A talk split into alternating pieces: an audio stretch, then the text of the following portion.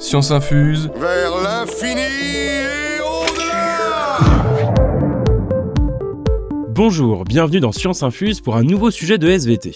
Aujourd'hui, nous allons du côté des sciences de la Terre, de la géologie, et nous allons parler de magmatisme. Mhm. J'écoute. Le magmatisme, un mot qui en englobe un autre, le magma. C'est une ou un ensemble de roches fondues, totalement ou partiellement. Il comporte une partie liquide, souvent une partie gazeuse aussi, sous forme de bulles, et il peut également comporter une partie solide, si la roche n'a pas entièrement fondu.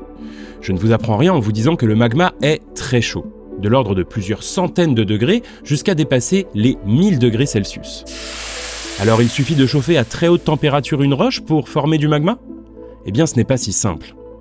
Dans quelles conditions naturelles cette gamme de température peut-elle être atteinte? Le magma se forme-t-il toujours par élévation de la température? Est-ce que toutes les roches fondent de la même façon, sous les mêmes conditions? C'est à ces questions que l'on va répondre aujourd'hui. Vous voyez cet enfantin, on peut y aller? Vous pouvez répéter la question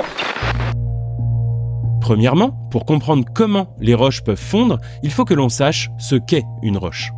Ce qu'on appelle vulgairement un caillou est en fait, à l'échelle microscopique, une association de molécules, le plus souvent organisées en minéraux. Une roche peut donc être un assemblage de plusieurs minéraux. C'est le moment de ressortir votre tableau périodique des éléments. Par exemple, le silicium, associé à deux atomes d'oxygène, forme le quartz, qui est un minéral. Sa formule chimique est donc SiO2. Et la combinaison du quartz avec un minéral de la famille des feldspaths, comme l'orthose, et avec un minéral de la famille des mica, comme la biotite, forment ensemble la roche qu'on appelle le granit. Vous savez, cette roche plutôt blanche qui peut même être plutôt rose, notamment en Bretagne, dans les Côtes d'Armor, ce qui donne lieu à de très beaux paysages. Eh bien, c'est la roche qui compose la croûte continentale, c'est-à-dire la couche de roche sur laquelle nous vivons, au niveau des continents qui mesurent en moyenne 30 km d'épaisseur. À l'échelle d'un humain, c'est assez énorme, 30 km. Mais le rayon de la Terre mesure 6350 km. Donc finalement, à l'échelle de notre planète, la croûte représente un deux centième de son épaisseur. En gros, si la Terre était une tomate, la croûte représenterait seulement sa fine peau. C'est fin, c'est très fin, ça se mange sans fin.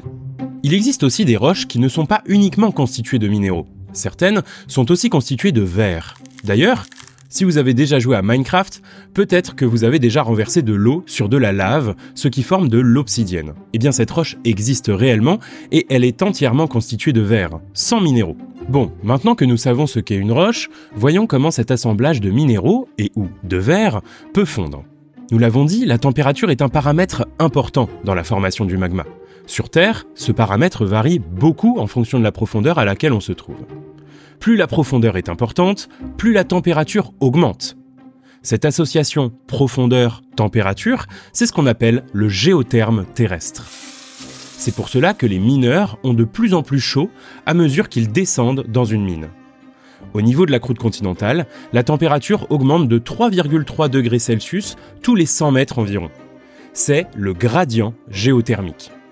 Si l'on suit la logique du géotherme, le magma devrait se former en profondeur, puisque c'est là où règne la température la plus élevée. Eh bien ce n'est pas tout à fait le cas, car il y a un autre paramètre qui augmente avec la profondeur, c'est la pression. Plus une roche subit une pression élevée, plus il faudra une température élevée pour qu'elle fonde. Prenons l'exemple de la péridotite, la roche qui constitue le manteau terrestre c'est-à-dire la couche rocheuse qui se trouve en dessous de la croûte. La péridotite peut fondre lorsque la température est supérieure à 1000 degrés Celsius à une pression d'environ 1 bar. C'est la pression qui règne à la surface de la Terre. À 200 km de profondeur, la pression est de 70 000 bars. La péridotite ne peut fondre que si la température avoisine les 1600 degrés Celsius dans ce cas. Seulement, dans la plupart des régions du globe, ces températures ne sont jamais atteintes à ces profondeurs. Donc théoriquement, selon le géotherme standard, la péridotite ne devrait jamais fondre. Et pourtant, dans certains contextes, les conditions sont réunies. Il brûle. Il brûle déjà. Au niveau des dorsales océaniques, vous savez, ces chaînes de volcans sous l'océan, il y a une remontée de matériel chaud vers la surface. Ces péridotites, qui proviennent de profondeurs importantes, avoisinent les 1200 degrés Celsius.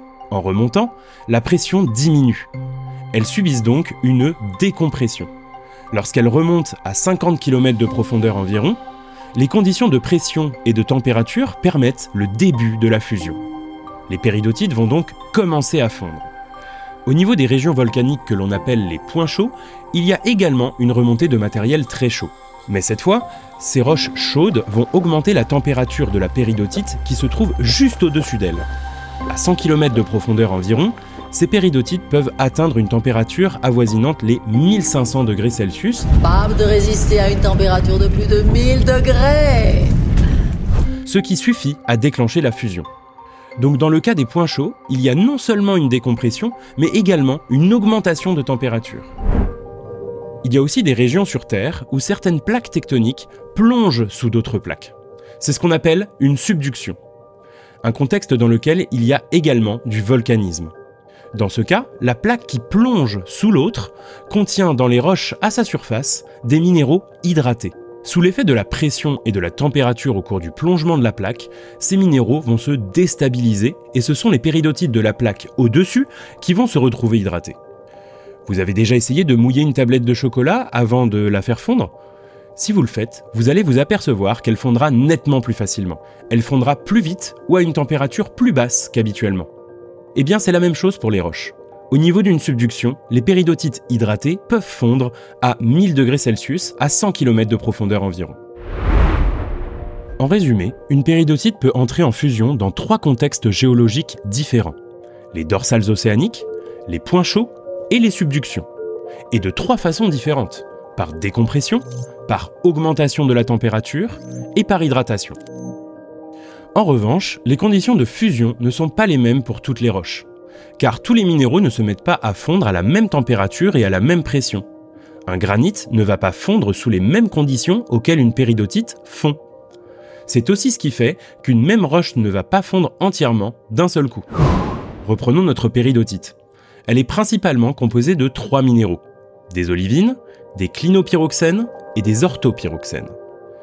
Eh bien, lors de la fusion, ce sont les clinopyroxènes qui sont les moins résistants aux conditions de fusion. Ce sont donc eux qui vont fondre en premier. Ce sera ensuite au tour des orthopyroxènes. C'est pour cela qu'on appelle ce processus fusion partielle, car les roches fondent partiellement, selon les minéraux qui les composent. Le résultat de cette fusion est le magma. Et voilà, lors de la prochaine éruption volcanique, vous saurez comment des roches ont pu se retrouver sous forme plus ou moins liquide, et vous pourrez même frimer la prochaine fois que vous irez vous balader sur la côte de Granit Rose en Bretagne en expliquant la composition de ces roches. Je vous remercie d'avoir écouté ce nouvel épisode de Science Infuse, je vous félicite de m'avoir suivi jusqu'à la fin, nous avons abordé des notions de haut niveau.